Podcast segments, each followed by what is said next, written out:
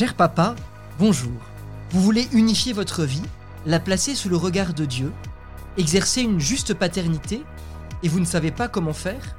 Je suis le père Raphaël Cournot, du diocèse de Paris, et l'initiateur des soirées Abemus Papa. Je vous propose chaque lundi ce bref podcast en partenariat avec le sanctuaire de Cotignac pour explorer un aspect de votre vie quotidienne et découvrir comment Dieu vous appelle à agir concrètement. Grâce à ces conseils, vous serez, je l'espère, renouvelé dans votre paternité et recentré sur l'essentiel. Bonjour à tous. Nous nous retrouvons pour notre rendez-vous hebdomadaire pour les papas pressés. Dans une précédente paroisse, un soir d'été, j'ai été invité à une soirée entre mecs. Ce temps fraternel, basé sur un bon whisky, avec modération bien sûr, et des pizzas, m'a révélé le besoin qu'avaient les hommes de la paroisse de se retrouver entre eux pour des moments fraternels. De là est né le concept des soirées Abemus Papa. Je ne résiste pas à vous en expliquer rapidement le concept.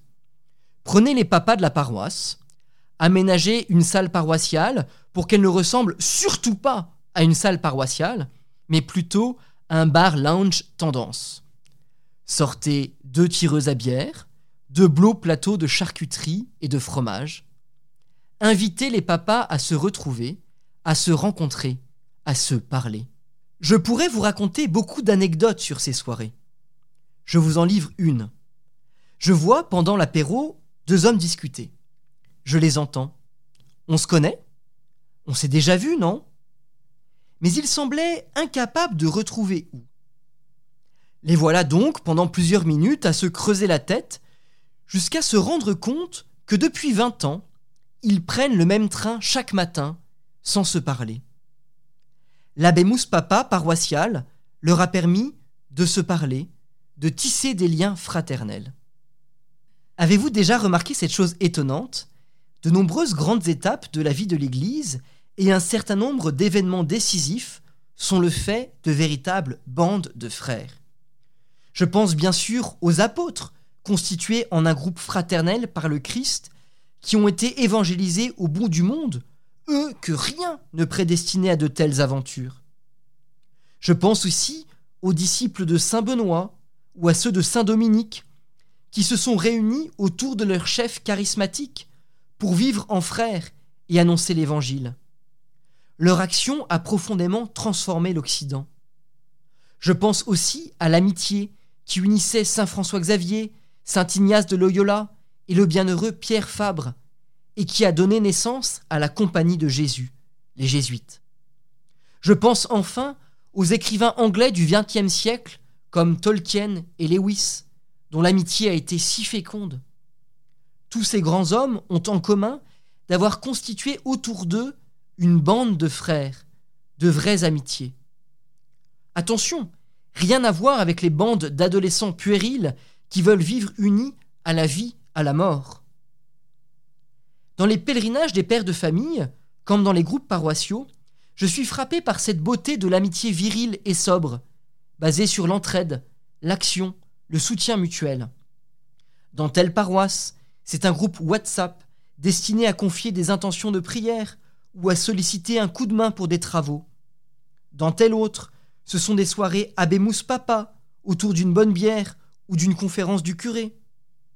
Dans d'autres lieux encore, c'est l'équipe de rugby ou de football local qui joue ce rôle. L'évêque de Phoenix, en Arizona, a eu l'audace originale d'écrire une lettre pastorale aux hommes de son diocèse, dans laquelle il les exhortait à créer des bandes d'amis chrétiens. Je vous en recommande chaudement la lecture. Il disait Messieurs, il faut que vous vous posiez la question à quoi ressemblent mes amis? Avez-vous des amis avec lesquels vous partagez la mission d'atteindre la sainteté?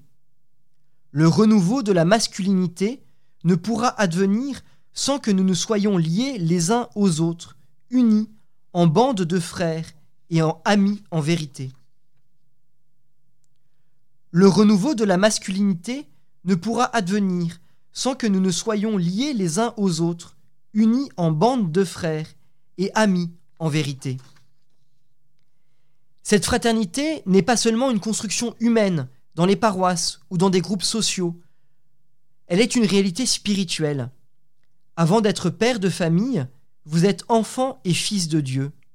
Il vous faut entendre chacun cette parole venue du Père des cieux. Celui-ci est mon Fils bien-aimé, écoutez-le. En étant enfant de Dieu, vous êtes constitués frères les uns des autres.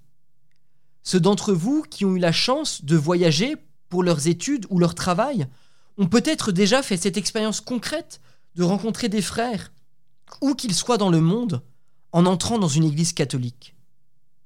Plus encore, la fraternité chrétienne véritable vous aide tous à vous construire.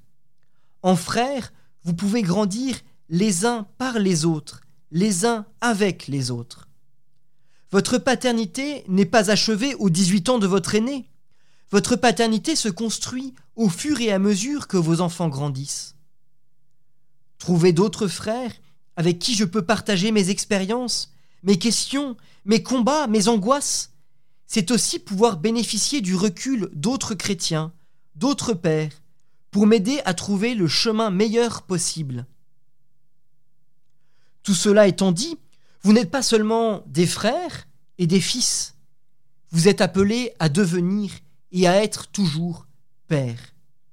Votre paternité n'est pas d'abord votre œuvre, elle est en fait l'expression humaine de l'unique paternité de Dieu, comme le dit si bien Saint Paul. Je fléchis le genou devant le Père, de qui toute paternité, au ciel et sur terre, tire son nom. Quand nous voulons comprendre ce que veut dire être Père, il nous faut beaucoup, je crois, regarder le Père des cieux, celui dont l'Évangile nous dit qu'il aime, qu'il donne et pardonne avec joie. On ne naît pas Père, on le devient. Je crois qu'on le devient aussi en s'entraidant à le devenir. N'ayez pas peur de participer à des pélés des pères de famille, à des soirées Abémous Papa ou à des chantiers éducation. Tout cela vous aidera, avec d'autres pères, à prendre conscience du chemin accompli dans votre paternité et du chemin qui reste à accomplir. Mais je vous rassure tout de suite, la paternité est plus un art qu'une science. Alors, cher papa, soyez comme des louveteaux et des fils du Père éternel, et apprenez à être père, à être papa, de votre mieux. Cette semaine encore, quelques questions pour prolonger notre réflexion. Avec qui êtes-vous capable de partager autour de vous des questions sur la paternité, sur votre pratique ou sur votre expérience? Que pourriez-vous mettre en place dans votre vie, dans vos paroisses, dans des groupes sociaux, pour créer une vraie bande de frères qui vise la sainteté? Créer un groupe WhatsApp des papas, un abémous papa, ou encore participer à un pélé des pères? Je vous souhaite une bonne semaine et vous dis à la semaine prochaine. Merci de m'avoir écouté. Si ce podcast vous a plu, n'hésitez pas à le partager autour de vous et à laisser un commentaire sur les plateformes d'écoute et les réseaux sociaux, les podcasts de FC, pour en faire bénéficier un maximum de personnes. Il est d'ailleurs présent sur le site osana.org, comme communauté de prière que vous pouvez rejoindre afin de prier ensemble et de se soutenir. Ce podcast vous est proposé par Famille Chrétienne, un hebdomadaire pour les familles catholiques qui traite de l'actualité religieuse familiale et sociétale, dans un regard d'espérance.